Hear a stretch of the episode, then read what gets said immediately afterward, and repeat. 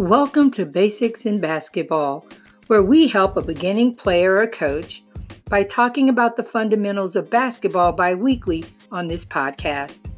Our goal is to help those new to basketball build a strong foundation to advance their skill and knowledge. Please be sure to subscribe, rate, and comment on any podcast app. Thank you.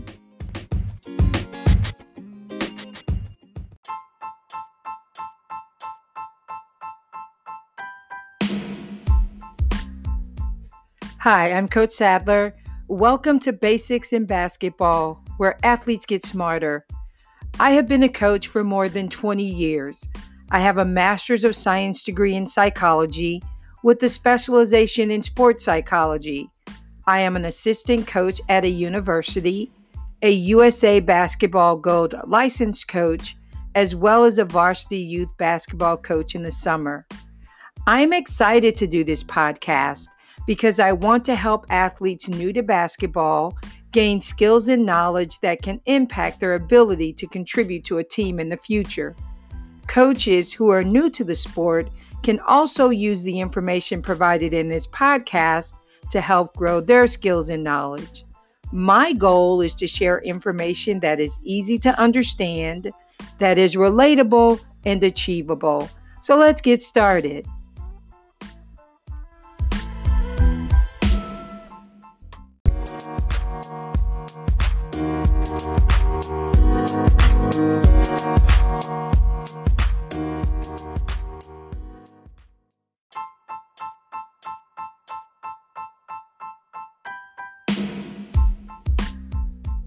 Hello, everyone.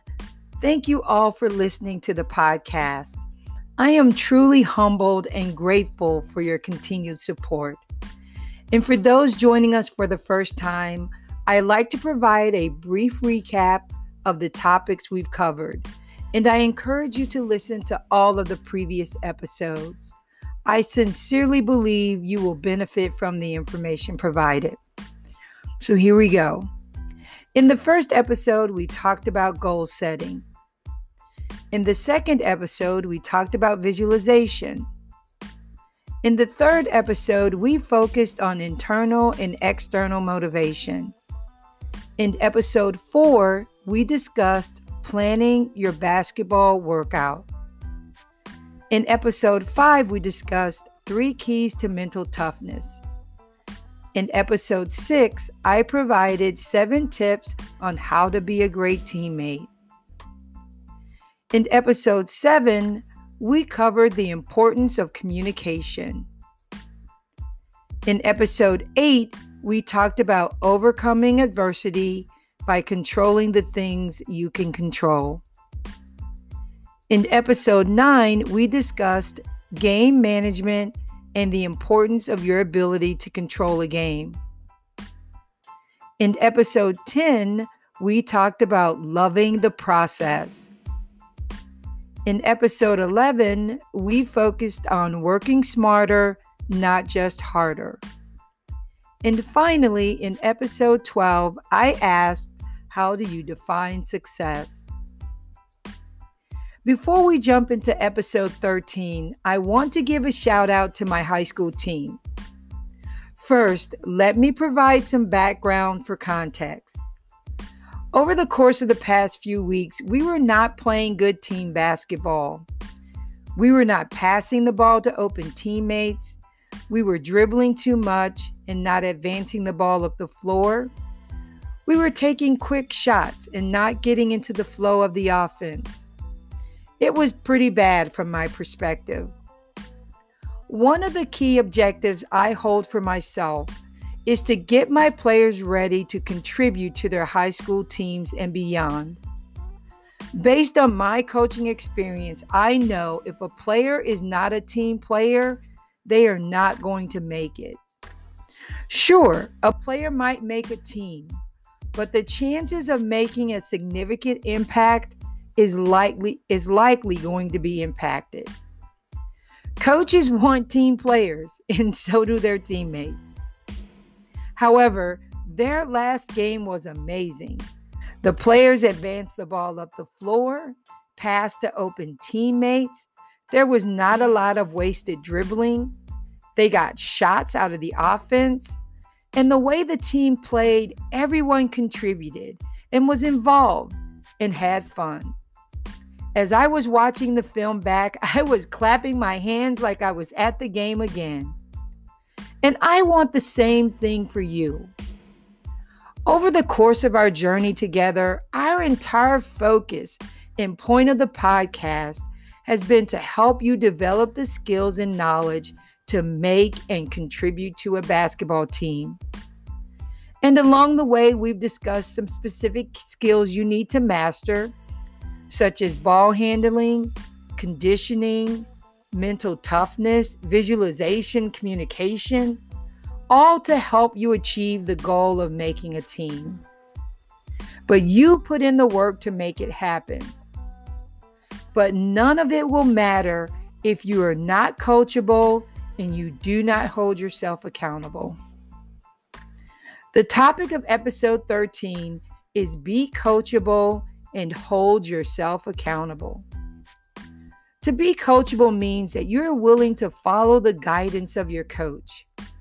In my opinion, being coachable is an attitude, and you can control your attitude.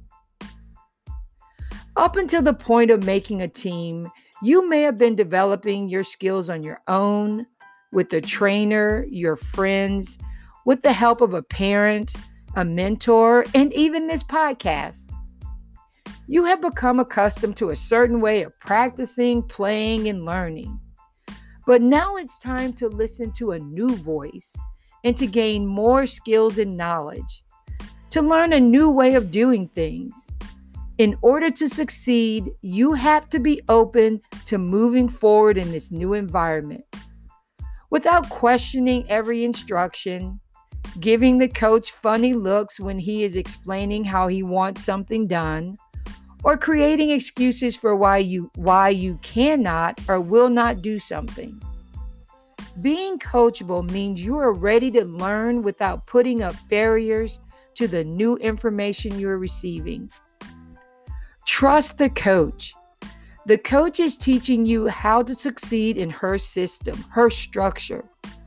You should soak up all the information you can and add it to your knowledge bank. Because as you continue your journey with the hope to play at many different levels, every coach will have a system. Learning how to evolve and thrive in new systems will benefit you. Now, I know what I'm about to say next is going to be hard to hear. But trust me, it is for your own good. The coach of your team must be the only coach you are attentive to in practice and in games, period. Looking to those in the stands for encouragement is absolutely fine, but not for coaching. In many cases, you will not be able to please those in the stands and your coach. It will not work, and in the end, you will likely be the one to suffer. I remember a few years ago after officiating a basketball game, I saw a player from one of the teams holding his head down, almost in tears. I asked him what was wrong. And I had to ask several questions. For example, are you hurt? Before he would respond. He finally said he was upset because of his dad. And I knew exactly what he was referring to. His dad was yelling instructions from the stands, and it had a negative impact on him. It's hard to focus in this type of situation.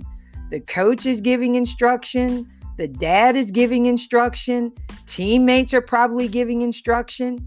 It's overwhelming. My best piece of advice keep your eyes on your coach, the court, and your teammates. And for as long as you are with the coach, accept their teaching. Now, I can just hear questions swirling around in your head. What if I do not understand what the coach is asking me to do? What if the coach's instructions are confusing? Well, in my experience, Taking the time to talk to the coach one on one is a great step to understanding. Also, get help from your teammates and use all the resources around you. But be forewarned when you ask the questions, be prepared and open for the answers, and then just do it. Think of all you have achieved and the work you've, you've done to get to where you are.